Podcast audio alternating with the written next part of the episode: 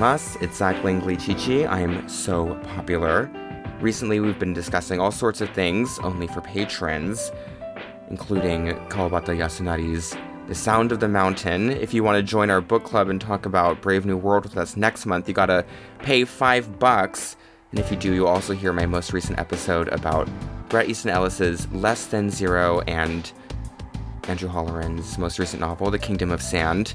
But today we are talking about my favorite philosopher, Michel Foucault, and his work Discipline and Punish The Birth of the Prison, and a Japanese dramatic TV show, The Queen's Classroom. I'm joined by a great friend of mine. Who are you? Hi, I, I guess I go by Bayou. hey, Bayou. What are you doing? I am sitting here having a cup of coffee. Cute. And why do you follow me? We met through a group chat many years ago at this point. And obviously as soon as I saw drag queen in Japan, I hit the the follow button. So you hit the slay button. Yes, yeah. it's so funny how much time has passed. I, I remember know. when the group chat was created, which I think you have been in since its first um its first rendition. Yes, I have. And honestly, like, I like I don't know how to explain this exactly, but like to me, like the Twitter world like goes by so much quicker than the real world. And so like it wasn't until like right now that I really just stopped and thought about like the actually two years or so, two or three years have passed. Like that's crazy. it is crazy and it's so wild uh, how many iterations it's been through but you and me are the gay survivors in the gay group chat. You can't can't stop us. Yeah um i think you are just such a fabulous little intellectual. Aww. i have loved your conversations on tpn as well as uh, with i'm so popular superstar vera I think oh, you, you really listened have... to that. I did. You oh. did a great conversation about like architecture. I thought it was such a, a, unique spin on things. It was really genius. So I, I hope uh, you do more and everyone should check it out. Yes, I, I'm planning on trying to do more this summer with that. But it's on it's on a little bit of a break for now. But I'm so glad you listened to that. That makes me so happy. Yeah, it was fabulous. It was really refreshing and um also I just I could listen to Vera speak. I know like, about anything. I know. That's exactly how I, I felt. I like low key idolize her. I think she's such a superstar genius. I mm-hmm. really am obsessed with her, and uh, you got a, a, great performance out of her in your little conversation. So. Well, so did you. Your episode with her was is one of my favorites. So. Yeah, oh, thank you very much. I love that episode too, and uh, Bruce Weber continues um, you know, I never get the credit I want, but I was very glad we talked about Bruce Weber like almost a whole year before this like Abercrombie discourse has been popping up again I recently. Know. Mm. It's so well, easy I... to just like that's one of those things I was talking about where it's just like I I really liked Abercrombie and I was on the Abercrombie train, but now that everyone else is on it, I can't be on it anymore yeah, now that everyone is like doing obnoxious is it gay discourse about it, I can't uh, be bothered when the answer is so much loftier and impossible to describe in human words than just is it gay or not. So true. It's so depressing how much fabulous art gets compressed into matters yeah. of political debates from obnoxious right wing internet personalities, it yeah. makes everything seem so flat and cardboard. Exactly. And it's like, it's so easy, like, to see things like that and then just brush off whatever they're talking about as not worthy of even being discussed. But then it's like, there's sometimes, you know, the discourse is about something that's actually good, but it's just been talked about and just removed of its essence to the point where it just seems like meaningless garbage. Yeah, I think my current thing I'm raging against is self memification. I can really detect that people um, on these esoteric like internet communities, which it is obnoxious to talk about them ad nauseum, but I will say like this is where all Jack was just talking about this on uh, his uh, really great episode about Atlas Shrugged, but it's like the entire news cycle and popular media is adapted from Twitter basically. So Yeah. when I am analyzing it, it's because it has uh, immediate effects. But yeah, th- this memification is basically everyone characterizing themselves in a ironic, detached, and mildly humorous way, where they become a broken record about two or three silly little picture book qualities they have about themselves, and then they run it into the ground and ruin any like serious comment or um, human like interesting drive they may have uh, by turning them themselves into a literal like little joke.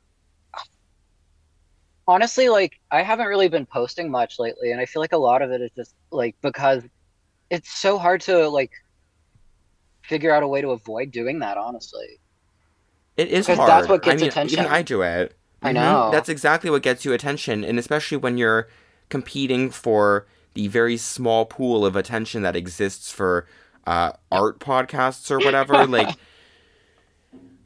yeah, it's difficult to resist the urge to turn yourself into a meme. And then Yeah. whenever I like am about to post something, I like read it back now. I'm like, did I write this or did like my meme shadow self write this? yeah that's so true honestly What are you gonna do? I mean, being a drag queen, like the whole thing is like I produce my personality and like make a big yeah shtick about it. So that's all right, but that's like an art, you know. That's uh, that's my art form. But posting is is not an art for me, and I would like to stop doing it. hmm that's honestly why Wow. I, I tried to start a podcast in the first place is because it was like there were all these ideas in my head and it was like no one would ever have paid attention to it if it was a twitter post you know yeah, and no one wants to read anything serious on Twitter. Like Yeah. anything I actually care about or is like interesting is like the stuff that like no one gives a fuck about. But as soon as I Yeah. just make like some basic take about liberalism or whatever, then you know Yep. everyone wants to hoot and holler about that. yeah And I gotta tell you, I don't give a fuck. I do not care at all about politics. I don't care about wokeness. I don't care about anything like that.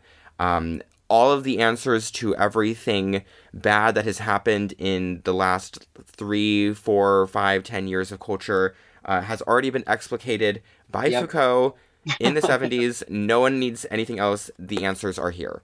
hmm And if it's So not in Foucault, it's in oh, Queen's. Classroom. So Exactly. Like you just have to look at like these fucking pieces of art and then the entire thing is there and it doesn't need any more comment because people who are more talented and interesting than you have already resolved the problem. Yep. so let's talk a little bit about Foucault and discipline and punish. Um, I am on a major Foucault kick right now, and I'm beginning to feel a little bit like a tyrant in his defense because even after I did my episodes about history of sexuality almost like two years ago now, um, that was you know before like the revived like cancellation of him, but he is probably the most mischaracterized philosopher and thinker of the last hundred years, and it is so frustrating to me that no matter what people know, it always circles back into this terrible loop of people attributing him as a postmodernist who believes that words have no meaning and the entire world can be redefined with language, which is not something he thinks. No. Um, he gets grouped in with like leftist uh, gloop. He literally was like deeply anti-communist. He complained endlessly about how homophobic and anti-Semitic the communist communities were, and was like an a like a radical anti-communist by the end of his life. wow. Foucault is a beautiful human being who squeezed life for all it's worth, and I will not take any more slander against him. Yeah, I mean, it's just like I I had never read a full Foucault book before reading this, and it was like it was just so weird how every single thing I had ever heard about him is not it's not just like wrong, it's just like not even remotely correct. It has like nothing to do with his work at all, Mm-hmm. which I feel like is the What sign was- of a great writer because it's like you know, like what Jack's talked about with Ayn Rand, it's like the criticisms of her have nothing to do with the reality of Ayn Rand. And it's exactly, exactly. like that with Foucault. What was kind of your impression of Foucault before completing your first total work by him? I mean, I I very much kind of I mean, so much of it was just like the generic kind of right wing takes on Foucault, where it was like, you know, like you said, that he was a postmodernist, that he was a communist, and that his work was just basically just complete bullshit that had no nothing really to say. Mm-hmm. It's definitely like the leading thought about him, and yeah. I've harped on this before, but part of that is due to our girl Paglia, who of course yeah. we all love, but she has the most wrong fucking yeah, idea about him that is so so frustrating. and I love Paglia, and I feel like she's right about like almost everything. So when she said that about Foucault, I just it was so easy for me to just assume that she was right. But it just goes to show that you know not everyone's right. and the thing is, is that the way that she kind of stationed herself against Foucault is because yeah. she grouped him in with the post-structuralists, um, yeah. Eh, who honestly they are annoying. Like that movement is ludicrous, yeah. but eh, she I just can't believe that she never like I really don't think she ever read the history of sexuality because it's like um a version of sexual personae and it's like radical um honesty about how deeply entrenched like sexual images and archetypes are that it feels like a precursor to sexual personae and half of me just wants to believe that she is putting on a little show and pony horse and pony show um, just so she can like uh, have like a, another like person to you know be antagonistic towards. But in fact i feel like she actually might like him and is just lying I, i'm wondering if it's like because she started that book in the 60s didn't she? I guess so so I'm wondering if she was just mad that Foucault got to it before she did. Maybe she was just salty. well, gay men and lesbian women always have a little bit of academic animosity between them as well. That's very so. true. yeah. But yeah, I really find it so obnoxious um, that honestly no one has actually read any Foucault. No, if they say that they have, tell. they're lying. You can tell. Like it's not even close. Really, and it's like if they have what they've read is they've read the Panopticon um, segment from Discipline and Punish, and that's it. That's yeah. it.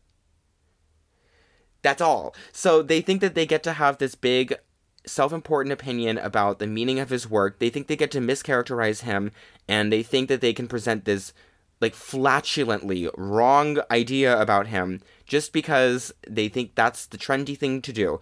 And I'm here to tell you that Foucault is a genius and also a model of I'm so popular living. He um, basically spent his entire life.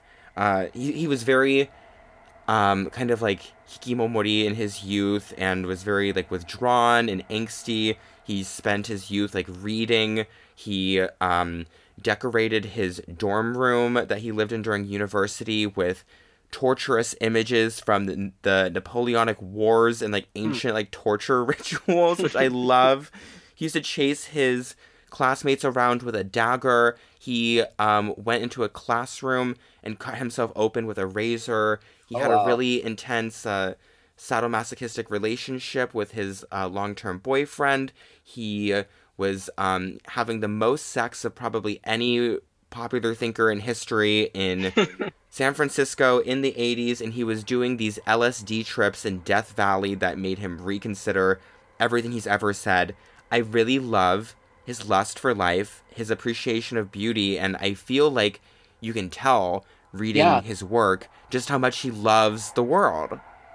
It's so true. It's just like this whole idea of Foucault as being someone that just doesn't care about anything and is just like believes that words are meaningless or whatever. It just none of it makes any sense because every single sentence in his work is just shining with like this passion for the world and this passion mm-hmm. for love and for life and for everything that is important to humanity. Where on earth do you think this idea comes from that Foucault is this indifferent, like apathetic postmodern force. Like, I'm sure it must come from some like popularly attributed quote from a minor work or something because like if you spend even 10 minutes reading him, you see that he's like blistering with life. Yeah. I, I just Like, have to where wonder. does it come from? Yeah, I don't. I I'm wondering if there was some biography about him or something that became more popular than anything by him. I I don't know. It's really weird. It's not even close. Like it's just completely unrelated to anything he actually has to say. For real. But we're here to set the record straight, and I really wanted to talk about Discipline and Punish, the birth of the prison, because I, of course, while I was in college, I used to work myself in a uh, prison, uh, teaching English um, as uh, like a college course for incarcerated students. And my first time when I was in, involved in that program, we actually read the panopticon piece of Wow. Uh, this book uh, with the inmates, and it was a really moving experience, and always um, gave me like uh, like a belief that Foucault is uh, right about things like Mhm. inchoately. Uh, but uh, this was your first work. What was kind of your big general first impression of the text? To me, it's sort of as like it's not even really like academic work necessarily. It's sort of as like Foucault just decided to use like the like ac- like academic writing as sort of like a basis for a body of art. It was like something I've never read before, and I see why it was so like shocking to people when he when they first read it because it's like he has all these citations and everything, and he makes sure to back up everything he has to say. But the way he writes everything, it's just so beautifully done that it's just it's really something else. It's a complete it's a completely unique like way to write a text. Absolutely. It is art. It is philosophy second, art first. And what's so special about his books is that because I feel like he experiences license as like a truly artistic spirit, he doesn't feel the need to contextualize endlessly or to Mhm. provide evidence. He writes with these beautiful, enormous strokes of mass history Yeah. um, without having to like um, defend himself from it. He just believes in the way he sees the world and uses that as a launching pad to poetically muse on the nature of things. And it is really gorgeous. And, and you read it in French. Yeah. What was his like literary voice like to you? I mean, it's very it was uh, how do I explain it? That's such a good question. I guess it's just hmm. To me, it's sort of like he's just speaking straight from his like soul, you know, is how it comes off. It's just him saying everything. It's not ex- it's not like he run has like run on sentences or anything, but it's sort of is just like every single thing he has to say just feels so passionate and it just doesn't really come off like I said, as an academic text. It's sort of is just like he's saying every single thing that he wants to say from the soul, and he's expunging his soul into into words. Absolutely. And he also gets misattributed with um, other highfalutin philosophers who do write in that obnoxious, bleeding, academic, Yeah, non sequitur speak, but he doesn't write that way no, at all. at all. It's extremely easy to understand. I've, I mean, I've read much harder French books. I was actually a little worried when I first started. I was like, am I not gonna even be able to understand this? But then, I'm like within a day, I was like, no, I can just read this whole book in French. It's not even that difficult of a read. And this idea that it's some mess, you know, of academic gobbledygook, it just doesn't really make any sense. I don't have any fucking idea what people are saying. People just talk out of their goddamn assholes. Like, this is not what you think it is. It's It is not, not. It's not even close.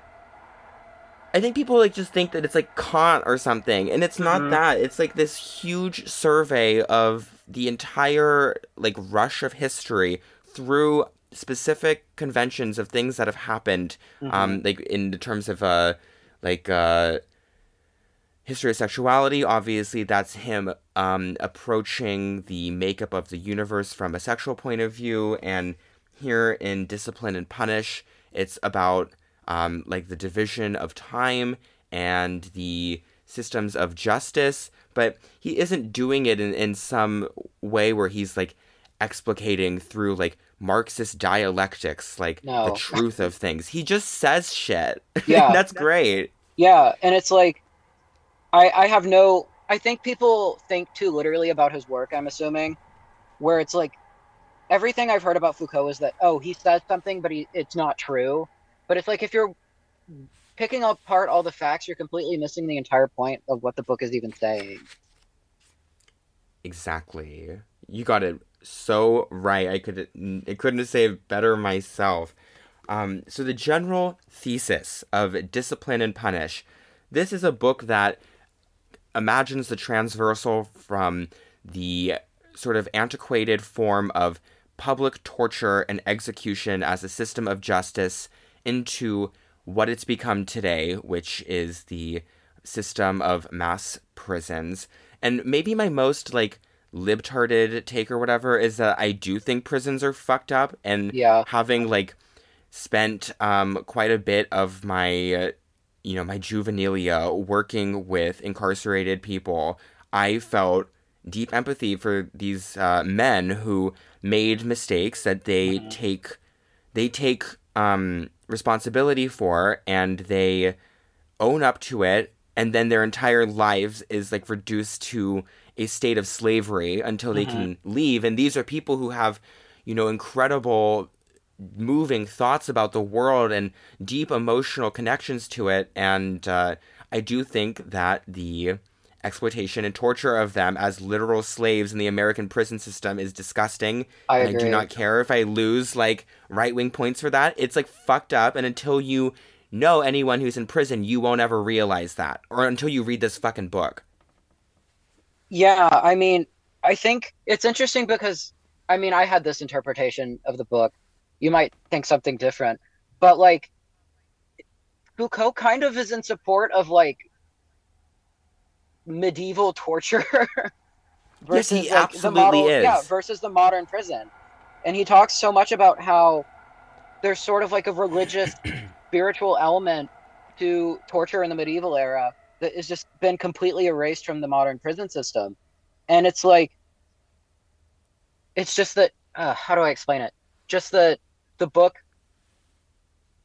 the book talks so much about that, that like, what makes prison so horrible is not the fact necessarily that they're being punished, it's that their punishment has no meaning behind it and that there's no real goal instilled in it, that nothing is really accomplished through it. And it's just meaningless torture.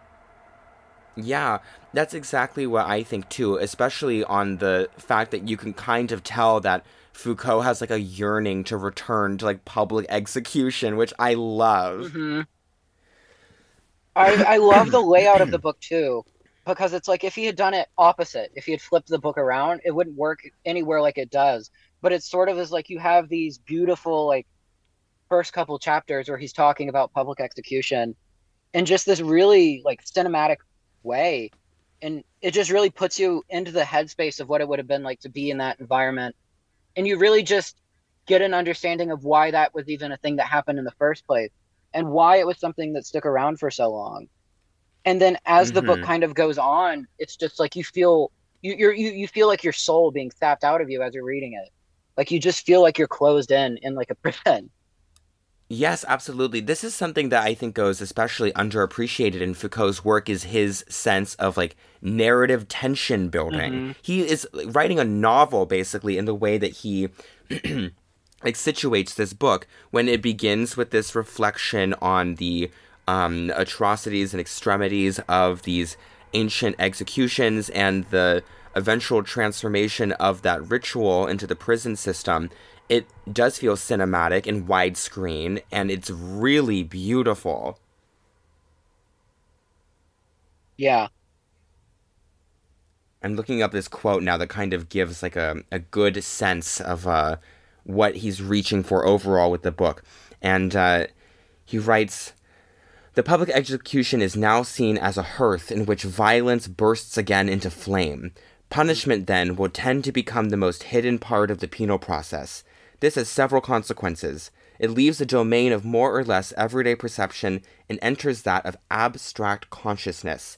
Its effectiveness is seen as resulting from its inevitability, not from its visible intensity. It is the certainty of being punished and not the horrifying spectacle of public punishment that must discourage crime. And this points to, I think, one of the most transformative qualities of this book, which mm-hmm. is that in tracing this transformation of the execution and tortures of like kind of the medieval dark ages or whatever into the prison system, he actually discovers that this sort of emotional torture and justice has extended itself into every facet of our lives yep. and has made prisoners and slaves out of the whole human world. And he's completely right. You can't ju- you can't read the book and, right. and think anything else. No, you literally can't read this and think he's wrong because he just is merely right. And especially after what we've experienced in the last 10 years, uh-huh. this inflated sense of justice and constant surveillance and the systems in which that is propagated has become almost impossible to ignore if you have any, like, naked eye for what's going on around you. Mm-hmm. There was a part in this book, and it was I texted you when I got to this part, and it was the part where I just was like, he's a genius. And it was when he started talking about the plague and how basically the plague was used as an excuse to sort of start the panopticon up and that you know everyone would be locked into their homes and that they would have to keep their window open and they would have inspections and that he was basically talking about how it wasn't even necessary for the plague necessarily but it was a perfect excuse for expanding the prison system into basically every single home. Mm-hmm.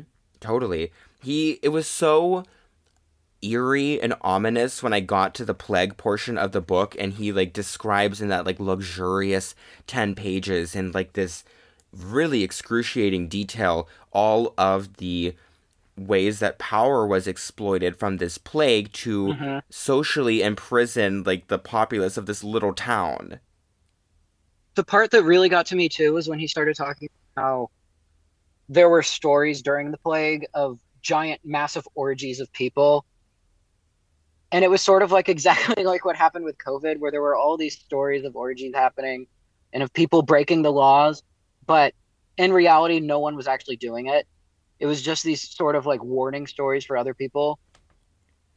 Oh yeah, and the people who were um, most accosted for uh, for that was gay men because yep. during the COVID pandemic, what would happen is that there was this vengeful sense of justice that the heterosexual world was and the unsexed gay one as well, was desperate to inflict on homosexual men. So they took every possible story of gay guys going to Barbados to party, or having yacht orgies, or fucking and sucking when they were supposed to be quarantining. They blew these up into these um, heinous news stories. And if I recall correctly, there was like even a very popular Instagram account of, you know, some fucking civilian who was just cataloging and posting like Instagram stories of oh gay guys God. having fun and partying. and it's like and, and go ahead, sorry. oh, I was just gonna say, and that goes to like another thing that people get totally wrong about Foucault, which is, you know, the elephant in the room, which is that he died of AIDS. Mm-hmm. You know? And it's like there's like this idea which is what I had for years of Foucault was that because he didn't believe in anything or whatever, that he didn't believe that AIDS was real or something. But it's like reading this book, you understand exactly what he's thinking, which is that it doesn't matter if the virus is real or not. It's not something that should be used as an excuse for complete totalitarian lockdowns on society. Exactly. People don't want to admit this, but the thing is is that sickness is ever present in our society it has been since the dawn of time. This is like the the crux of Larry Kramer's uh, thought in the American People series, and we can't be using excuses to turn ourselves all into little police officers and justice upholders. And the fact that after COVID ended, and I had to sit down and listen to all of these retarded right wing like Twitter people being like, uh, actually, gay guys were the ones who were enforcing COVIDian like paranoia the most. That is wrong. It's, it's dead wrong. not even right. Yeah. Ugh. So yeah, as I'm like working myself up into a tizzy about this, I just want to scream because it is so refreshing to read Discipline and Punish and just have Foucault right there explaining exactly what was going to happen to all of us. Exactly. You know, half a century before it would happen. Yeah. God, okay, I had to like take a breath there. It was getting really manic. Yeah. Um, and it was sort of like he talked about how in that part that it's sort of like there's always going to be something that's going to be used to strengthen control. There's never going to be an excuse that's not good enough. And so it's like you have to just let go of all the excuses. It doesn't matter how valid the excuse is or whatever. Like it like there's so many people when they talk about COVID that it's like the problem with COVID to them is that the virus wasn't enough or something, you know? Like it wasn't strong enough. But it's like Mhm. what Foucault was saying is that like it doesn't matter whether or not the virus is the most deadly virus in the world or if it's not. Like the fact is is that they're still going to use it to strengthen regardless. So you should just tear down all the walls and just forget about all of the bullshit. Yeah, and go fuck yourself to death and do acid in Death Valley, which is like literally like that's like my tea. that's so real for me. But it's so funny to me that people react to Foucault and they think that, you know, he's like this obnoxious um, chortling leftist who can do nothing but complain about systems of power. But the Mhm. thing is, is that the systems of power he's critiquing are exactly the ones that have led to this like woke leftist reign of terror. Yeah. And I'm 100% sure he would criticize it the same as he would every other system that he does in this book. Especially because so many of his positions that he takes in this book, I mean, they're not even really they're not leftist. Like he's very reactionary for most of the book. I agree. So he introduces this concept of the panopticon, which is probably like the most um, famous image from the book, and it is a really specific design of an observation tower in which those looking upon it um, are never certain if they're being truly observed or not, but because there is the infinite possibility, they feel as if they are in a constant state of surveillance. And the reason that this is uh, brought up is because Foucault says that there used to be a uh, constant illegality in the world, and that everyone, regardless of social class, had to participate in some degree of illegality in order to function in a joyous and uh, worthwhile way with their time on earth. But as the theater of public execution and torture was diffused into the state of prison, the uh, the the way that illegality was changed was that people of lower social classes and those who aren't in power or those who are frowned upon by the uh, most powerful or the common denominator, their realm of illegality was made smaller and this is due to a state of the panopticon which isn't only brought up in the context of prison but is brought up in the uh, form of discipline i think i did an okay job explaining that but basically everyone is like disciplining themselves and so chained into these superstructures that they have basically surrendered themselves into a social panopticon that is spread throughout culture. Yeah, there's a there's a good quote that I had saved. It's in French, and I'm just gonna Google translate it. Um, Do it. but it's in the workshop, at school, in the army.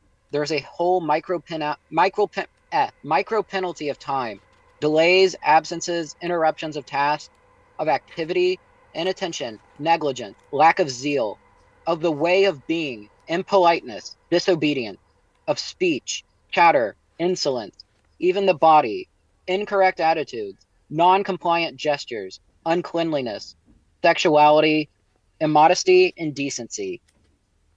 And he's basically saying that the world has sort of it's torn it's turned into a constant prison where everyone is surveilling each other and themselves over every single little minor detail in every single aspect of their life. Just for the sake of my own uh, interest, can you read that in French? Yeah, à l'atelier, à l'école. à l'armée sévit toute une micro-pénalité du temps, retard, absence, interruption de tâches, de l'activité, inattention, négligence, manque de zèle, de la manière d'être, impolitesse, désobéissance, des discours, bavardage, insolence, du corps, attitude incorrecte, gestes non conformes, malpropreté, de la sexualité, immodestie, indécence. Ah! I love it. I love it. I live. That is so fierce. Aw. But you're that is exactly the, the perfect quote to like bring up in this whole conversation because what's so interesting is in the the docile bodies portion of uh, this book we are introduced to this history of like soldiers and Mhm. the division of time where time can never be wasted and we are put into a state of constant exercise of and bettering ourselves and doing it in this really bizarre and observed state of surveillance, not just by those in power, but by our peers and the very operation of the world around us. I, I love the way that he will look at like the physical makeup of a school or of a hospital or of a town and he Mhm. won't just see it as like flat concrete but sees it as like these extensions of our consciousness that Yeah. are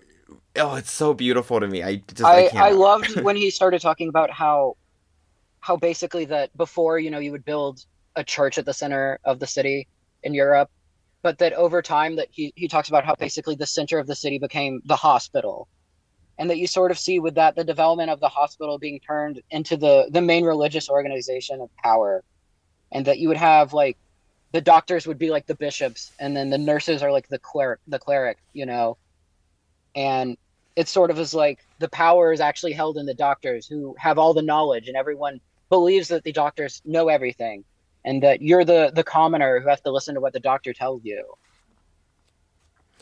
because you couldn't possibly know better about any of this. Yeah. Um yeah, it's just incredible how prescient he is about everything and the book is like such an enormous like reading experience that like Mhm. it, it it does manage to like capture the whole gamut of, of human human society civilization.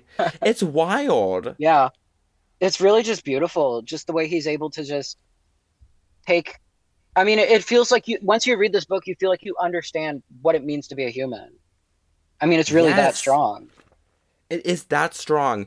And he has this really beautiful penchant for um, the way he talks about bodies in space. And this is like another frowned upon, you know, thing that everyone always gets worked up about, about hyper academia or whatever.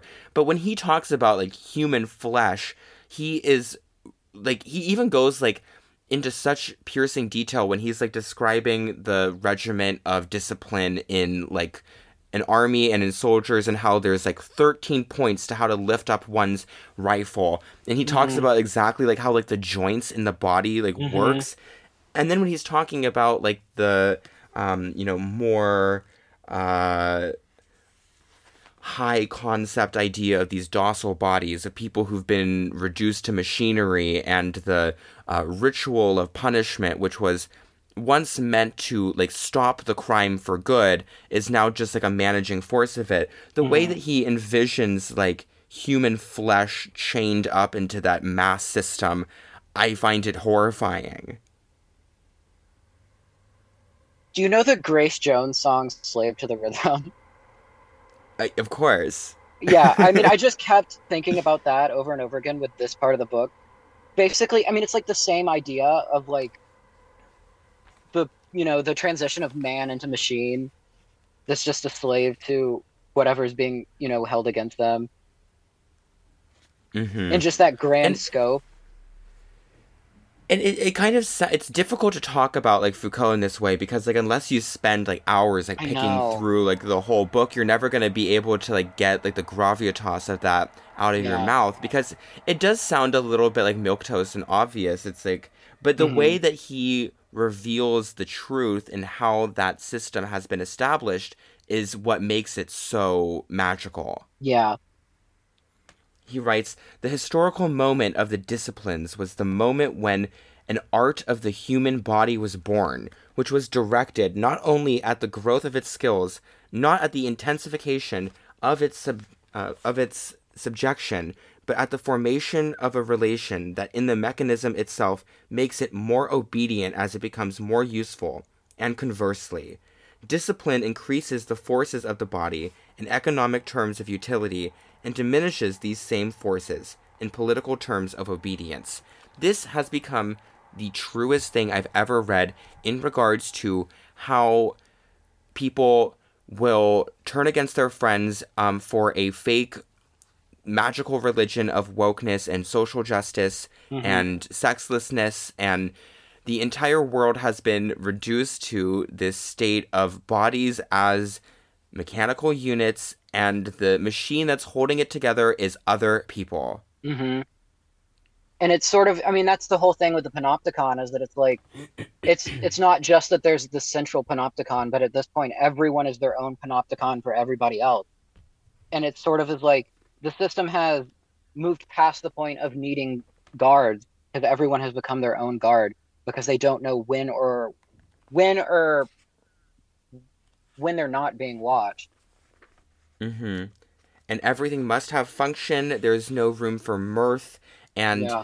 the the way that it's conducted, I think, is is much more horrifying than like some of like the pretty wild stuff that he talks about yeah. in like the medieval section, because it is this Chthonian cosmic horror. Mm-hmm. The way that prisons are set up um, and were originally set up is that like it's a complete mystery what's happening inside of them.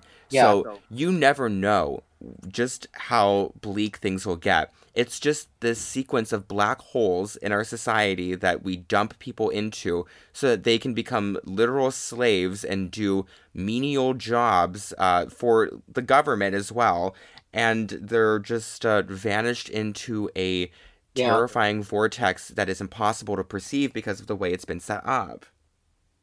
Yeah, I, I really liked when Foucault was talking about medieval torture and sort of the transition that he was talking about how for most of human history punishment has always been seen as you know basically karmic that for whatever you did as a punishment you would be punished back in a way that was understandable as being related to what you did as a crime. And it's sort of he when you get into modern prisons, it's like the association be- between the crime and the punishment is just gone. There's no association to really be made. It's just it's just arbitrary. It's completely arbitrary. Yeah, the I do also feel kind of his like horny lust for uh, going back to these grandiose images. It makes sense to me that his dorm room was like plastered yeah. up with like torture illustrations, and I feel like I want that too. I feel like mm-hmm. um, it it makes so much more sense to me that instead of like using people as both outside of the prison as like literal wage slaves and agents of uh, wokeness and the tyranny of contemporary society, I also feel like, uh, you know, it would be so much better if instead of like punishing people through that system, if we did make like these like Christ like figures by mm-hmm. strapping people to the wheel on the highway. Yeah. yeah, and Foucault talks about how in the medieval era that or you know it, it, expands beyond that but just like when torture was used you know public displays of torture were used for punishment but there was this general sense that it was like the king was who was doing this and everybody was against the king. And so there were you know there would be riots that would break out at these things in support of the criminals and you know sometimes just by random acts of god as he calls it you know you would be saved from the crime you know or from the from the punishment you know mm-hmm. like you would just magically survive the wheel somehow. And then by you know through that suffering you be- you became something even greater. You became seen as like a person who was literally saved by god but then oh, he talks about just... how now it's like it's there's nothing like that it everyone is against everybody else there's just the individual and it's every individual against each other and it's not there's no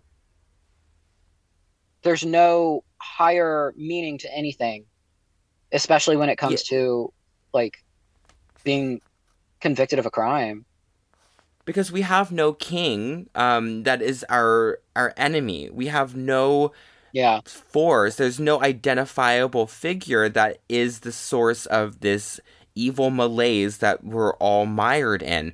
It is an anonymous heavenly body that is Mhm. just floating through the universe and there's no way to act against it because we've all become the antagonist indefinitely.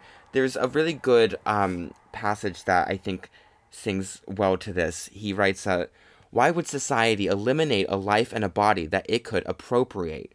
It would mm-hmm. be more useful to make him serve the state in a slavery that would be more or less extended according to the nature of his crime.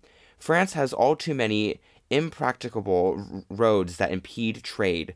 Thieves who also obstruct the free circulation of goods could be put to rebuilding the highways. Far more telling than death would be the example of a man who is even before one's eyes, whom has deprived of liberty and who is forced to spend the rest of his days repairing the loss that he has caused society. In the old system, the body of the condemned man became the king's property, on which the sovereign left his mark and brought down the effects of his power. Now he will be rather the property of society, the object of a collective and useful appropriation. Yep. Terrifying. Like scary. hmm There was a quote that I had that I, I wanted to share. So he this was about like I guess the trans I don't think the translation came out right exactly because it wasn't so much punishment I think so much as like what I'm gonna say it's gonna have punishment but I think he means more just like karmic punishment in a way hmm so I'll just I'll put that in. So I'll just add karmic to it. So it says it is not karmic punishment to deprive a citizen of the most pre- of their most precious possession, to plunge him ignominiously into the abode of crime, to snatch him from all that he has dear, to potentially lead him to ruin, and to deprive not only him but his family of all means of subsistence. And he's Oh, completely right. So breathtaking. He's so right. Why can't people just read I this know. book and see things for how they are? I guess maybe to some people this all feels like um the kind of obvious, like you know, I guess uh if you're gonna be like Katy Perry and like say we're all like a slave to the rhythm or something, you know, it, Mhm. it feels. But what makes it special is that he channels the overall gesture and motion of like society from Mhm. these medieval torture rites to where we are now and it becomes like this document that feels like you could turn it into a the gold and platinum disc and send it into space and like this would Mhm. have like the true encapsulation of the human spirit Yeah. No, exactly. It's it's it's just uh it's so hard to talk about because it's just so grand in scope and he just says every single thing that you could ever really need to know about this topic. Absolutely. And then trying to boil it down, it kind of comes off a little flat or cliche, but it's like when you read the book itself, it's just so much more than that. It's so much more. And it was a really validating experience when I was thinking about this as I was smoking a cigarette inside of a cafe um, with my coffee, reading this for the episode.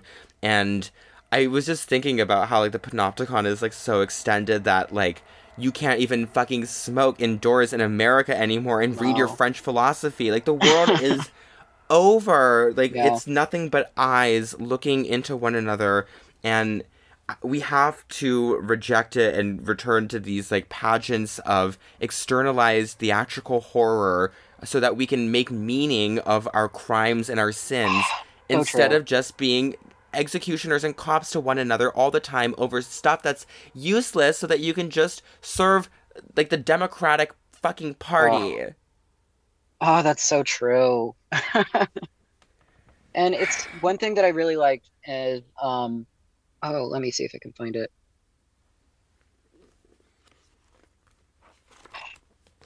When when Foucault was talking about medieval torture was how he was talking about how for the most part the the criminals would confess on their own will Mm-hmm.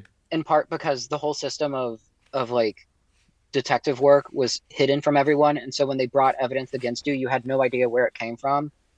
And so for the most part people would you know, kind of willingly put themselves through the torture, and they would feel that, you know, that sense of that sense of catharsis at the end of it all, you know, that sense of of just just like artistic beauty in the act of of dying, you know, mm-hmm. and that he mm-hmm. talks about how now it's the exact opposite that most criminals don't really get any sense of meaning out of their punishment and they're sort of that not only that but that by forcing them to work for so long for no meaning that they start to do the exact opposite they start to start they start to justify their crimes more and that that was not something that you saw before. But the prison system is just so non-functioning that it does the exact opposite of what it's supposed to be set out to do in the first place. Absolutely. You really said that so perfectly. I i think that really gets at the heart of like why this is all so disturbing. Mm-hmm. like there's no I, I have a really tense relationship with um like individualism and mm-hmm. collectivism as concepts because obviously I subscribe to the Evangelion school of thought, which is you must divide yourself and be an independent entity, and you must like suffer and experience like pain from others so that you can also mm-hmm. have the capacity to feel ecstasy on earth. But at the same time, I also feel like we do need like kind of Foucault argues here and people will often criticize him for is like that collectivist sense of the shared human experience um mm-hmm. he like writes really beautifully like we are a product of like our genetics of society of our interactions with others of like this discipline and by reaching into a collective experience that's like shared by everyone we can make something more grand and we can experience real beautiful guilt and like the full gamut of human emotion. But because uh-huh. everything is so individuated there's no way to tap into that eternal well of humanity that has just been so abstracted from us. Something that i was thinking a lot about when i was reading this is like even now that sense of karmic justice is still very strong in people especially in America, to such a degree that like when someone's arrested for raping someone or molesting someone, people are like, "Oh, they're going to be raped in prison," and that's how they justify the prison sentence. It's not the prison sentence itself; it's that they'll receive a karmic punishment in prison that's not even necessarily impaled, and that's the way that a lot of people are able to justify it to themselves. oh god and it's like we what we could be doing is we could be like fucking putting like a, a spiked wooden baseball bat up their ass and like yeah. putting them in a cage in public and uh you know that would do the trick in comparison yeah. to just like sentencing them off and yeah. even worse than like the prisons is just like the emotional incarceration that mm-hmm. exists within young people this is so cancerous that it has infected people into their deepest recesses and even the most like shallow, like superficial surfaces of the way they interact with the world. And um, Foucault does not really have a argument about what to do from here. But what he does have is he has a lust for life and he has so much passion and energy towards understanding this nightmare we've trapped ourselves in that you know, I feel like just in the act of explicating it and turning it into this, you know, masterpiece accomplishment, that is almost enough to make you feel like there is hope after all. There was one part in this. I mean, it was kind of a very, it was like one page of the book, but it said so much. And it was sort of like, I, I mean, it, it, I'm, I kind of made my own inferences from it, I guess, in a way but it was sort of when he was talking about how the development of the panopticon coincided with the development of of the industrial revolution and that they're basically linked together. The one couldn't have happened without the other. And it sort of was like he basically makes the argument that you couldn't we can't really go back from here you know? That we've had we've had all this industrialization happen because of the panopticon and you can't just remove this entire system in place without also removing this entire system that's also benefited everybody greatly and it's sort mm-hmm. of like when i was reading that it was like that was the scariest part of the book to me because it was basically him admitting that there's no going back from this that we yeah. can only move forward that goes all the way back to the very beginning of uh, this season of I'm So Popular with like my interest in futurism is that there's no going back now. We have mm-hmm. to obliterate everything in um, a mad dash forward, and it is scary. Um, I don't really have any faith in anything like a revolution. Obviously, like yeah. no like fucking internet commie is gonna do anything. Yeah. Revolution is an antiquated concept at this rate, but we just got to keep moving uh, in any direction we can and doing it as uh, boisterously and full of life as Foucault did. Because I yeah. just think about him in his youth when he was this, you know, sad sack, like hated his dad, never left his room, but in comparison to his older life, after he had written all of these titanic pieces of world changing philosophy, he was like the most jovial, sunny person, getting mm-hmm. fucked up the ass every which way.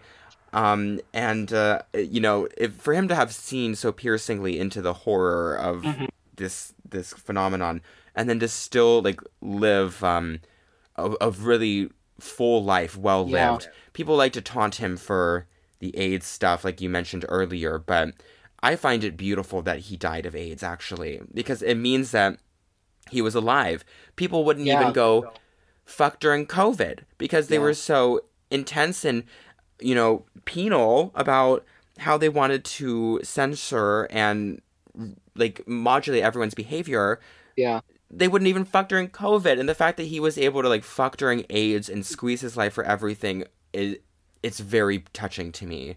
Yeah, and it also just showed his dedication to his own work. That I mean, like his his own sex life was basically an extension of his body of work.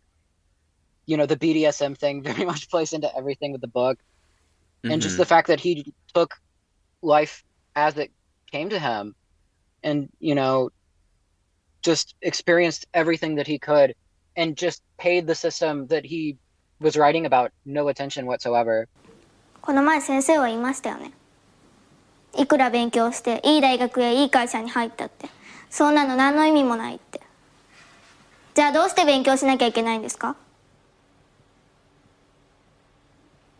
いい加減目覚めなさい。まだそんなこともわからないの？勉強はしなきゃいけないものじゃありません。したいと思うものです。これからあなたたちは知らないものや理解できないものにたくさん出会います。美しいなとか美しいなとかしいなとか。あなたたちからの勉強は理解できない。ものにたくさん理解でき理解できない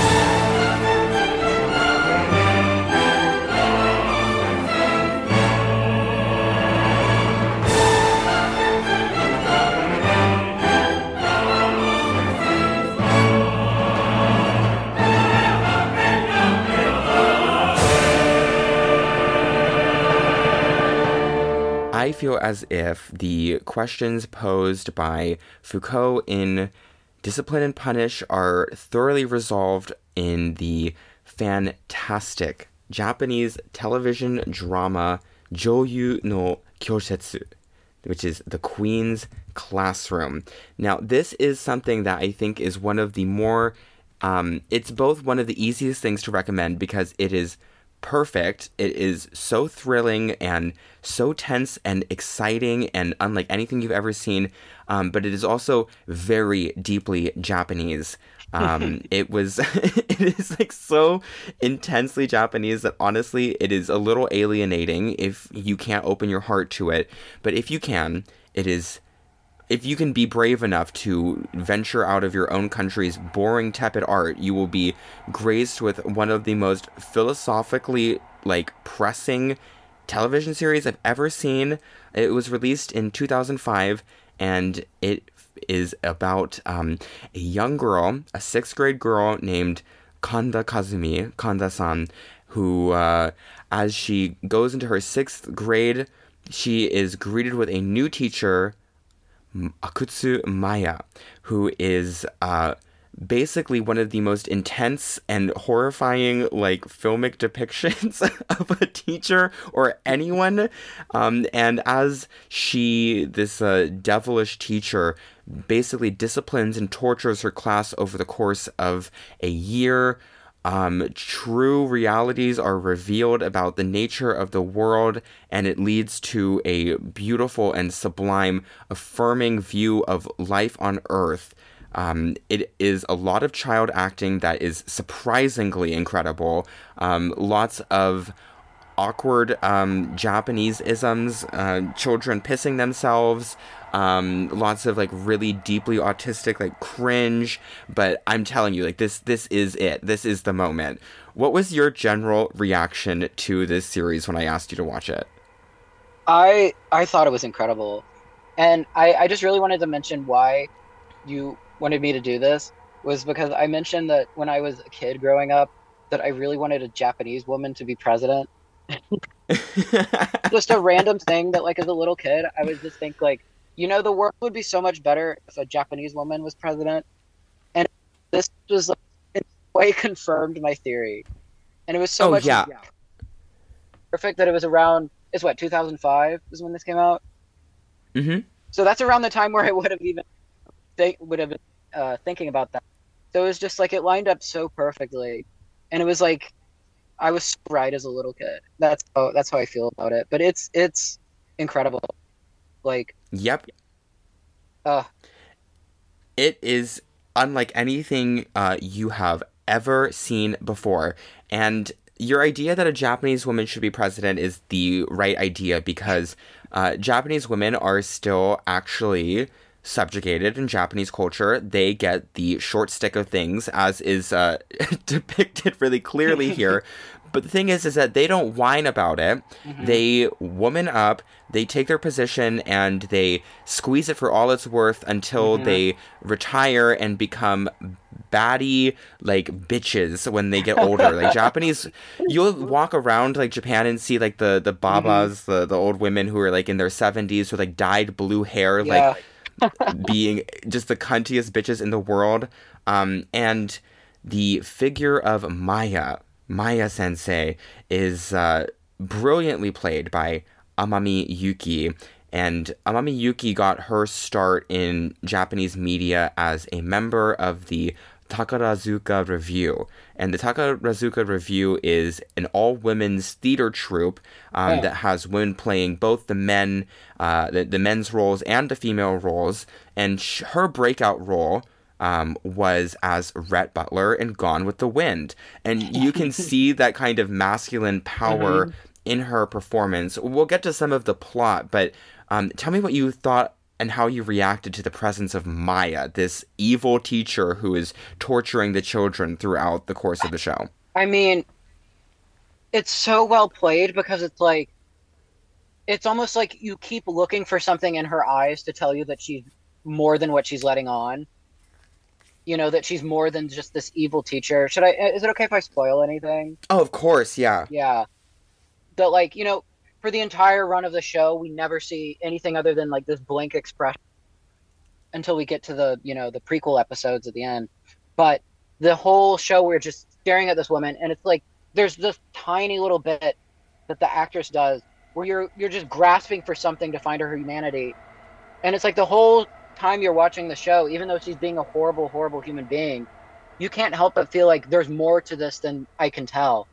And then you get that beautiful shot before the pre you know the last episode of the actual original run where the last part is you finally see her smile mm-hmm. and it's just like the most uplifting like beautiful thing you could ever like see in your life is like going through this yes. whole show waiting for that one moment to happen and it finally happened and you realize that like everything that you thought was true was actually what really was going on and that like even though there's all this sick torture and everything of these children going on that it really was all for a greater purpose she is so transfixing. Um. She dresses in this crazy BDSM outfit. It's like this um, long black dress, black stockings, and short black heels, and like these fucking like belt corset, like, and her hair is like constantly tied all the way up. She's so cunted, and um, one of like the leading images of the show that reappears is just her walking down the hallway, and she is like this terrifying like female presence, and she really gives one of the most shocking performances I've ever seen because, like you said, you never feel like you're being let in on the secret. It's always being like suggested that like something mm-hmm. greater is happening underneath the surface, but her face never becomes angry or ecstatic or sad. It has these like micro movements. Her eyes just will like move a little bit as she only slightly raises her eyebrows. Mm-hmm. This performance is unlike anything. I've ever seen before. It's it's one of the best acting I've ever seen. for real. It cannot be overstated. Um, in the first episode, um, this little sixth grade girl, Kanda, is like so annoying. She like she is always going tee hee and um, running. The tee hee is so it's like ultra cringe. Yeah. um she is like running late she's like a little class clown and she wants like the fun like friendly teacher to be her homeroom teacher for sixth grade and when she sits down in the classroom she is greeted by maya who gives this monologue in which she says only 6% of the people in the world will become happy. That means only one or two of you in this entire class will become happy. The rest of you are going to burn out and fail and will never make a living for yourself properly and will be miserable for the rest of your lives. So if you don't take your studies seriously right now, I'm going to punish you. And the system that she puts into place is that she gives a really unfair test, um, and whoever is the worst uh, has to uh, do the chores for the class, and it generally becomes like the object of discrimination and bullying. What did you kind of make of like this uh, Foucauldian uh, discipline that she was conducting in the classroom? the whole time it's sort of like you you understand how kind of horrible she's treating these children but at the same time you also feel like the parents you know where every single thing she does has a very specific meaning and justification behind it and at the end of the show i mean the show doesn't really say anything bad about what she really does like the end message of the show is just that she was right the whole time and that you just have to deal with it. And that if you are in a class with a teacher like this if you have something like this in your life you know and you know as we were talking about with foucault that's everything now. Everything is run like this. That if you have a system like this you just have to grab it by the balls and do what you can to be at the top. Exactly. And it's um pretty torturous like how um like bizarre and deep the like ritual humiliation of the students goes. She doesn't let them go to the bathroom, so in like the first episode Kanda pisses herself on screen, Ugh. which is Japanese thing for sure. Um, and then she basically is able to by like um implementing all of these like obtuse strategies of like making them like stay for summer break or like making them like clean certain things or like by um, promoting certain students in the class rankings and giving certain students special favor she is able to basically completely change the entire social makeup of the class until like uh, little Kanda is like being mercilessly like bullied and is like completely destitute by like episode four Yeah. And then I, I love that it, it doesn't just end there. That like that's only about halfway through the show. That we have the first half of the show is just like we just watch Kanda get mercilessly you know, mercilessly bullied increasingly. And then it just kind of escalates with her literally being thrown out of a window and being covered in glass and blood. And the teacher having to run and pick her up and clean her up and like fix her cuts and everything. And it's just like the whole time you're just thinking like, oh, it can't get any worse than this, and then it always, it always does. Oh yeah.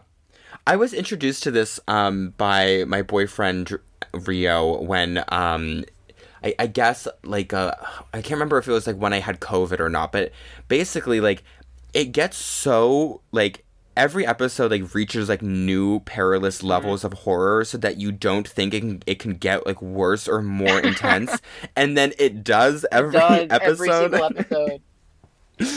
and it's like I don't see TV like this. Like everything is like so art house and like slow paced that like the incredibly like fast paced high Mhm. tension is like breakneck when you're watching this. Yeah. And it's so Oh, easy to just it. watch it really I mean, I watched this pretty quickly because it's just you just want to keep seeing where it's going to go. Yeah, it's it's thrilling. Um Yeah. and the way that it's thrilling is really strange too. It's very unique because um, when you kind of break down some of like the deepest moments of tension, basically what it amounts to is a bunch of sixth graders standing up in class and arguing with their teacher. Um, but because of the music and because of this really flat, like um, DSLR kind of camera, like this Mhm. digital camera that like blows everything out into flatness and the dun dun dun dun dun dun dun. it lends so much drama and intensity. The stylization of these Japanese dramas, where it is completely unafraid to just reach into the deepest melodrama and do it without any ironic wink, I live for it. to me the craziest part about the whole experience of watching this is that every single character on the show is so accurate to how actual cra- like classroom runs that like you just feel like you're a kid again watching it you feel like you're sitting down in your classroom and these are the people that you're you like look at different characters and you're like that was someone that i knew i knew someone that acted like this you know Mhm. and it just gets into every single different kind of like just fucked up kid that you could be as a child. Absolutely. And I find it's like really delicate and, and challenging to like make meaningful art about like children of this age because it's Mhm. such an awkward time. I remember when I was in sixth grade, I think that's when I started masturbating. So like that was like when th- things are going weird for me. Yeah. Um, and in the West, I think when children are depicted, it's with this like saccharine Mhm. lack of interiority and Yeah. a lot of like safety. But because Japanese culture puts so much prominence on like the Bildungsroman and like the transformation of becoming a mature person Yeah. in your youth and um, saying goodbye to your carefree days at a, a kind of a young age, it takes like it, it really seriously and it the entrenchment it has like in the children's perspective towards Maya, like Mhm. it it really does like you said it makes you feel that like you're at that age again it makes you feel like vulnerable and awkward and like pubescent it's so unique It, it really is. And it's like, it sort of is like every single character has a very well fleshed out psychology. And it's not even necessarily that they're good or bad. It's just honest. It's honest to how people actually act. And so, like, a character that I feel like we have to talk about is Baba Chan. Do you remember Baba Chan? oh i remember baba chan I those kind like watching Baba Chan, it was like those were the kind of kids that I always fucking hated. Those were the people I would always get into arguments with and would always report me to the teacher. And it was just like it was just crazy to see the transformation of that character because it was so honest to how people like that really are. yeah the narrative arc of baba chan the baba chan like three episode arc is like this very awkward shy academically unsuccessful girl gets propositioned by maya sensei to um, basically be her little rat and after um, sweet little Kanda-san has been trying to help her out like the whole series. Um, she stabs her in the back and reports everything to Maya Sensei. And for like four episodes, like she's like a, a sub antagonist, and Mhm. it is really touching that they don't like just leave her there, but they Yeah. actually like let her change. Yeah. And it was sort of just like the only reason she really changes is because she realizes she has no friend. and that she needs friends, so she kind of just goes back to being how she was before, and everyone just quietly kind of accepts it. Yeah. It's really interesting to me. Like like I said, there's a lot of emphasis in Japanese media about like this transformation of youth and like the moment you start taking responsibility for yourself, which is obviously the theme the theme of things like Gundam and Evangelion. Mm. And um here it is really nice like seeing it in like a live action like plain clothes format because these like transformations and entrances into maturity that the characters take is uh it's very real. Mm-hmm. Yeah, oh god, Baba Chan. There's the, the wallet stealing arc, um, when Kanda gets framed for uh, stealing a wallet by her friend Erika. Um, there is my favorite arc is Yusuke, the really annoying little boy who has a crush on Kanda, and they have Mhm. like a a tense yeah. friendship. And um, he has a faggot father. His, Yeah, his oh. grandfather. Yeah, his grandfather, but his grandfather who wants him to call him grandmother. Yes, and he like wears like um he does he's not like like full AGP. He just like wears like women's blouses and tight Yeah. little pants and like I I, walks- I love like when Japanese media have like gay guys like that, where they're like super effeminate, but they're not they're not like supposed to be transgender or like genderqueer or anything. They're just gay guys that wear women's clothing. Yeah, it's so fierce. Um, yeah, I love that arc, and um, it's difficult to like summarize this because like the episodes are so jammed with plot. Um, but I think what is really special about like this initial like run up up to the towards the finale of the original series is that like this really does like get like the the Foucault manner of things. Like Yeah. the horror of what's happening to them is the constant surveillance that they um are turned to through literal discipline and punishment. Mm-hmm. Yeah, and it's interesting. I mean, the show never really explains how this happens, but uh, Akutsu Sensei basically has complete surveillance over all of the students at all times, and she knows every single thing about all of them. And she's kind of like a ghost, and just will randomly appear at places, seemingly, you know, out of nowhere.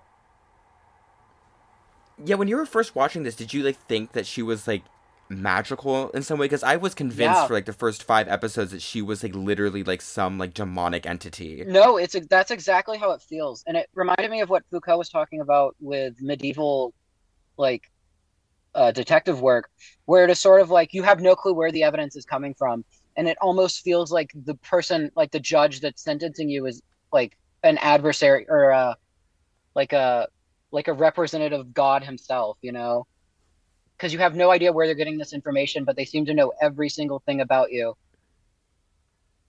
Yeah, it's exactly like that. And uh, it is revealed in like the last episode of the show when Maya starts fainting all the time. like it's revealed that the reason that she's like fainting and sick is because she's overexhausted from not sleeping because all she does is like haunt her like kids Yeah. and is just like following them around all the time. Yeah. Um, at the end, towards the end of the show, um, things reach a boiling point. Kanda has successfully re-rallied um, the the students and turned them against um, Maya once more. And what she does is she basically compiles all their worst secrets and says, "If you don't do what I say, I'm just gonna tell your fucking parents about all the nightmarish stuff you've done to them Mhm. and uh, all of your secrets and lies." And it's this big confrontation where uh, they're having Jugyo Sankan, which when I was a teacher, we had this when all of the parents, so the helicopter parents, are standing in the back of the classroom while you have to teach. It is the most horrifying thing I've ever done in my entire life. Um, but when they are doing it, the children um, willingly apologize and tell their parents as a way to like try to get back at Maya, and you realize that all of this was her little plan all along. the whole time. Yeah, and I She was- love. Oh, Mhm. Go ahead. I was just gonna say I loved the the like Japanese pantsuit moms and the just the horde of pantsuit moms running into the building. Yeah, the moms are so good in this series. Like Kanda, Mhm. the protagonist, her mother has a whole arc of her husband uh, cheating on her because she's too much of a do nothing, miserable helicopter parent. Yeah. She's so incompetent and annoying. And I love that she just breaks plates constantly. And she's constantly like breaking plates and like screaming and like Yeah. being like mo kanda-san mo kazumi but yeah um it's it's revealed that the her philosophy towards teaching um is to create a wall of herself that her students must overcome. And so she mercilessly bullies them and turns herself into um, an enormous challenge of hardship so that they can experience like true difficulty and thus come out the other end stronger and more well-rounded people. hmm There was This this, is- Sartre. Oh, go ahead. Uh, there was I- this I've done it Sartre like three quote. times today. I know. I'm sorry. There's this Sartre quote that I I've heard once. I can't remember what it is exactly, but it was like he basically believed that like the only way to truly become friends with someone was to go through mutual torture with them. That's And the that's exactly what philosophy around show is. hazing and fraternities. and it's true. Like Yeah. and it's right and it's real and like Mhm. that act of being tortured and put up on the wheel and like slowly crucified is what like Foucault misses. Like he- Yeah. Japanese torture to me has been a prominent theme of this season between all of like the um like pop stars and like idol groups and stuff I've talked about that have all been like ritually humiliated. But the Mhm. thing is is that that torture and humiliation does make glistening experience and I think Foucault Mhm. agrees with that too. Like actual Yeah. physical visible present pain and torture is actually what can like lead to transcendence, Transcendence. Transcendentalism. Words. No, yeah, you're totally right. And I I just it's such a it's a really empowering message, honestly. It is, and it's beautiful. The Mhm. very last um scene of them when they are finally like saying goodbye Mm-hmm. um to Maya. Maya gets fired basically and is sent to the uh, teacher re-education center, which is like this ominous like hell that they keep like Yeah. alluding to throughout the show. Um, but basically, because of her actions, despite the protests of the reformed children who have come to love her, um, she's ultimately sent to it, and they do this like weeping, screaming song for her, where they're Mhm. like, it's so beautiful. I literally had tears at that part. I, I I'm serious, and it was just like, just the emotion of everything, but also the fact that they they had this whole part where they were talking about how they had to stop playing that song because it was seen as like too sentimental towards the teachers, and that no one actually cares about their teachers to that degree, so they just don't play that song anymore, and so Mhm. somehow all the kids just know the words and are just sitting there crying their eyes out at the teacher. And it was just like just such a beautiful touching moment about like like this is how the world used to be you know, is kind of like the implication that this is how everyone felt towards their teachers. You know, I don't necessarily say that that's like true or whatever, but that's like that's that kind of Foucault idea about the past is kind of implied there. That it's like through the torture they've come to love each other and the you know the person that was torturing them. Image Can you picture it? Like, oh yeah. I think this is honestly one of the most like reactionary and conservative Oh, um is. like pieces of pop art I've, I've like ever seen. Oh, it's like for sure. shocking like It is. how yeah, it's not fucking around. Like this is like real conservative like conservatism. and it's not like hiding it at all it's just just straight out open with every single thing that is conservative about it It's open from the first episode, and then the next 10 episodes of the show is just the point getting slowly proven back to you. And Yeah. it's really refreshing to see a philosophical mission like what she outlines in the first episode during that speech, like, um, so thoroughly, like, fleshed out and, like, given weight. Mm-hmm. And I love the idea of her just telling you the theme of the show in the first episode, and then the rest of it is just slowly proving it right, which I feel like is like my podcast as well. uh and i love Um, how there- like i love how in the prequels they they show her as an NF teacher Mhm. and sort of show how if everything that everything that went wrong in those classroom classrooms would have just been solved by her doing what she ends up doing in the earlier episodes of the show. Mm-hmm. Um, there's I, I'm very excited to talk about the specials because they are fucking crazy. But Yeah, um, yeah. there there is there is one quote that I kind of feel like gives the whole series and Foucault kind of its its necessary answer, and it's when um basically in front of the uh what's that word? Board of Education, got it. When they had the Board of Education person observing Maya's class, like ready to indict her, um, Maya says, like, uh, basically, this is uh, what the meaning of all this is. The reason that you study is so that you can maintain a curiosity about life, because the second that you abandon your curiosity is the moment you are disqualified as a human being. And she says, We're surrounded by many beautiful things. As you gaze at ordinary scenery, there'll be many sudden surprises as time flows. Open your eyes and gaze at these important things and feel them with your entire body. Oh my god. Uh, uh, Oh, that is my 100% philosophy that she pairs it with this like Foucauldian torture. It's like yeah, I was it was shook. insane. When I first saw it with my boyfriend, I was like shaking and like in tears, and he was like, "Oh, I didn't really expect you to react this way to it." I'm like, someone has said what I have been trying to say my entire life so succinctly and powerfully. It like rocks the soul. That's exactly how I felt with it. It was just like seeing everything that I had felt throughout my life just sort of put on a screen and said in such a beautiful, just honest way, without any kind of like pretense. Just just straight up saying it. As you gaze at ordinary scenery, there will be many sudden surprises as time flows. Ugh, I am right there. I'm right there Mhm. right now. This is why we have got to give up on Western art. Honestly, it is over. Okay, Mhm. like everything is like in its algaic stage. Like we are mourning the death of media. That has Mhm. been the case since Inland Empire. And if the most successful movies out of last year, Blonde and Tar, are to say anything, Tar is uh you know completely like downtrodden and like uh beat up by the system and calling attention to it and Mhm. Blonde like Inland Empire is a death statement of the medium and Mhm. a decrying statement of what it means to be an image. It is time to abandon Western media. Let let it go. It's over.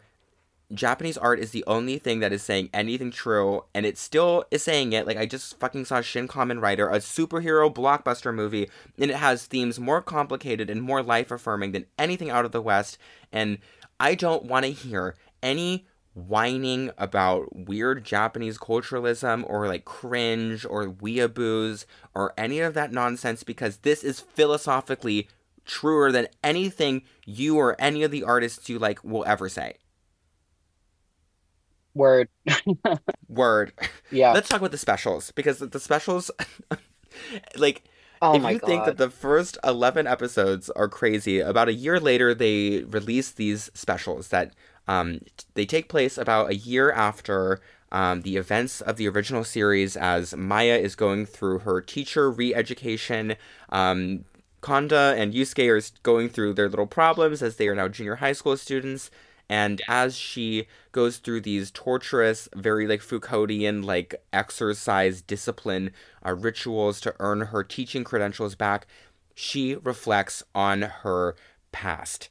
It is the most shocking soap opera melodrama that reaches like existential cosmic levels of absurdity and darkness that are Ah. so unexpected. I, I honestly about the specials? I I I mean it's just like they took everything that was insane about the original show and then just amped it up to 11 somehow. Even though every single episode you think it can't get any more crazy, they somehow like took took it to just a completely different level. Like I'm serious. Like the second special is just like it's like end of Evangelion levels of just insanity. Yeah, it's literally the end of Evangelion. I told you that, and it's true. It's like Yeah. this like feels like the the perfect statement that like recontextualizes everything and uh, spins it into the void. Um, we see Maya Sensei in the first as a, uh teacher who just wants to be liked, uh, much like one of the characters in the original um, run of the show, and she is completely incompetent and. I don't know about you, but some of the most like torturous, like painful parts of the show is just like watching her flop and like completely be unable to manage her classroom and just like getting raked Mhm. across the coals by these kids. It was so brutal. I I come from basically a family of teachers, and so like seeing it actually like portrayed as like that, it was just really brutal because so much of it is true, and it's just like you see this really woman who's basically forced to become something else by the system. Mm-hmm. It's exactly that. It's um. I think that the the phrase that they use when they're introducing um the the specials is this is the story of a teacher filled with love and ideals who was reborn as a devilish teacher. the story of many years. like um um in the her first teaching gig, um she uh, latches on to uh, one student uh, who, when she wants to be liked uh, by everyone, and it's like this demonic lesbian, like Oh, alien girl who Yeah. um starts like uh, like self mutilating and like attempting suicide so she can blame it on Maya. Yeah, and Yeah. it gets so bad that she eventually has to to quit but that leads to her getting married to her husband and becoming a housewife and i I, I just know what i'm about to say. Yeah, um she has a seven year old boy named sho who she like really dotes upon and is kind of like a helicopter parent to. Um and uh one day sho fucking drowns in a river. Yeah, and then basically the next shot is her husband telling her that she's the reason it happened. Yeah. Were you not like just like jaw like aghast? Like just like when she is like clutching her son in the river screaming? Yeah, and like the way that they did the makeup and everything on the kid, it was just so perfect. Like he just looks like a dead child. And but it's like Yeah. shot on like this like camcorder almost. So it just makes it look even more real. Like it looks like you found some random woman's It's just really brutal. It's like it's so intense actually. Like I took a bunch of screenshots of um this like river sequence because Mhm. it I have never like seen anything that feels like as like Samuel Beckett endgame. Like it feels like she's like on Mars or like some like Dante circle of hell, Yeah. like in this like dirty, muddy river. Like uh, I can't like even register like how like Ugh. shocking this image is. It's so crazy. Especially when this is a character that we've you know, we haven't seen this side of the character ever this entire run of the show. And it's really the only time it ever comes up is this one like scene with her just screaming about losing her son. Yeah, um, she divorces her husband, um, and um, she's completely. She walks back into the river like Sylvia Plath, like keen on killing herself, but she gets a call from that crazy bitch who uh, was responsible for her quitting, um, who says she's gonna kill herself um, because she's pregnant, doesn't know what to do with her life. Uh, Maya basically like saves her, and uh, they she decides to renew herself as a serious teacher, unafraid to discipline her students and change their lives. And that leads us into the end of Evangelion's second special. I just I now, wanted this to is mention fucked up. Yeah, go Yeah. ahead. I just wanted to mention the part where she tells her that she has to get an abortion. Like she just And then her she from gets that, it. and she gets it with her. And she's sitting in the hospital bed next to her. Like that was just another part where it just goes like even more insane than you ever thought it possibly could. yeah, it gets like, Like- into abortion, like child death, like mud horror. Yeah. Oh, this second, special is one of my favorite things I've ever seen. It is like battle royale. It is like a very tense confrontation. Um, she joins a new class uh, that has already gone through two teachers because Eiji Kun, this menacing 13 year old boy who has been held back due to a heart condition, is running the entire class. He is with a winking smile, uh, forcing students to attempt suicide, mercilessly bullying them in some scenes that are actually like deeply horrific to watch. Oh god, yeah. Yeah, the scene where they take his pants off and are like, "Oh my god." And the like, yeah, just it's it's just such a honest portrayal of, of how bullying could actually get, in a way that's not really ever done in the United States, mostly just for legal reasons. Like, I don't think you could legally even have scenes like this in a show over here. I have no idea, and I'm sure that any like fucking hoity-toity like right winger would like want to have like a panic attack Yeah. about this. Yeah. and it, um, it is really visceral. They're, they're basically targeting one student in particular, um, Mhm. AG, and the entire class. And um, his father is a, a member of the Japanese Diet, the uh, basically the parliament they have here, and so he gets away with all of it. And uh, it's all conducted very closely behind uh, closed doors. And the more that Maya um, kind of succeeds as a teacher and starts standing up for herself, uh, the uh, more hellish he begins to make this uh, boy's life um, Mhm. until it all results in uh, her confronting him, and he uses all of the same lines that Maya uses in the first episode of the show. He says, My father said only about 2% of people are going to be happy in this world.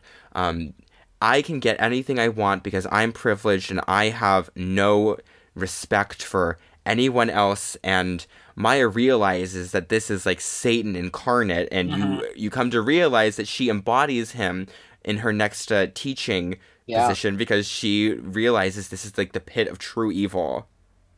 and she realizes that like once she's finally like conquered him you know in a way that she's realized there's nothing more that could be done like she has fulfilled her life's mission just by figuring out how to deal with this demon child which is why she embodies it with her teaching position because she realizes that if she can be the wall that the other kids can take down that they they will be set for life that they there's nothing more that they can accomplish because they will have dealt Um, with like pure evil Yeah, like literal pure evil.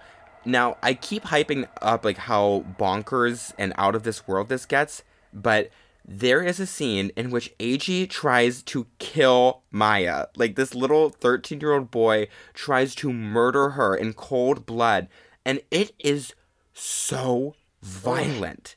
i know he like when he like bashes her knees in with a baseball bat Ugh. he chokes her out he slashes her with a paper cutter.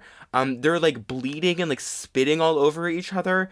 Have you ever seen anything like this in your entire life? The only thing i could compare it to is end of, as end of evangelion because it's just that level of brutality. But it's also just like in this case it just is so like the way it's shot is like it's so it's so undramatic about it. It's just shot very matter of fact as if you just kind of stumbled in on this going on in the closet you know? And that just makes it seem even more just disturbing.